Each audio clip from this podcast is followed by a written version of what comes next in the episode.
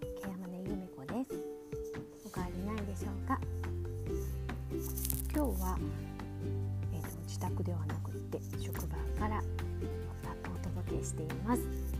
えー、私はあの鳥を3羽飼っているんですけれども、えー、その子たちがですね朝はとっても騒がしいというかあのおしゃべりを始めてしまうのでちょっとこれはダメだなと思って、えー、これからはできれば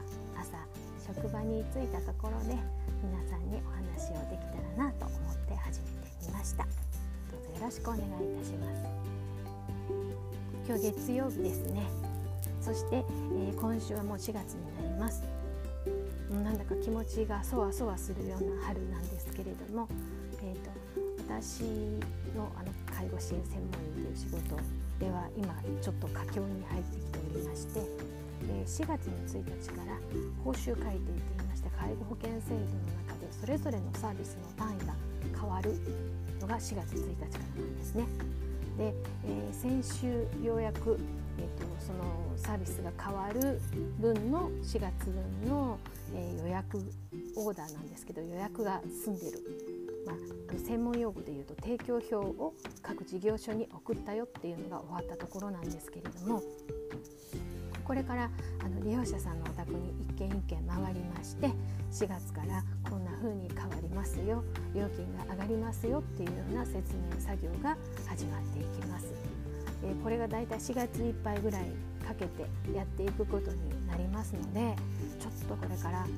今週から大変になっていくのかなと思っています。えー、何よりあの今また新型コロナウイルスの方が再燃というか、第4波かなんて言われてるので感染予防対策もしっかりしながら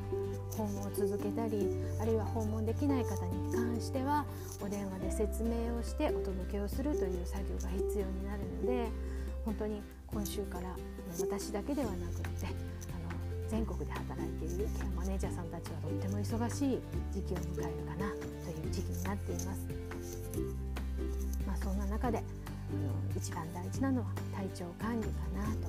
思っています。先先月ぐらいから少しちょっと体調に気をつけようと思って毎朝あの、まま仕事柄毎日体温測定はするんですけれども血圧測定も始めました、えー、実はケアマネージャーの仕事をし始めてどんどんどんどん体重が右肩上がりになると同時に血圧がだんだん上がってきたんですね。さすがにまだあのお薬飲みなさいとか病院行きなさいって言われるほどではないと自分では思ってるんですけどちょっと気をつけてあの管理をしていこうかなと思って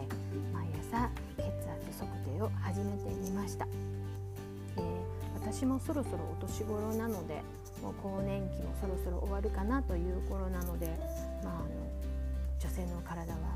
ね、あの閉経後は血圧が上がりやすいという定説もありますので少しずつしっかり管理をしてあの元気で仕事を続けていけるようにしていきたいなと思っています今週は忙しくなりますが笑顔で利用者さんのところに楽しいことや、えー、嬉しいことなどもいっぱいお伝えできるように頑張っていきたいと思っています。ではまた来ますね。ケアマネゆめこでした。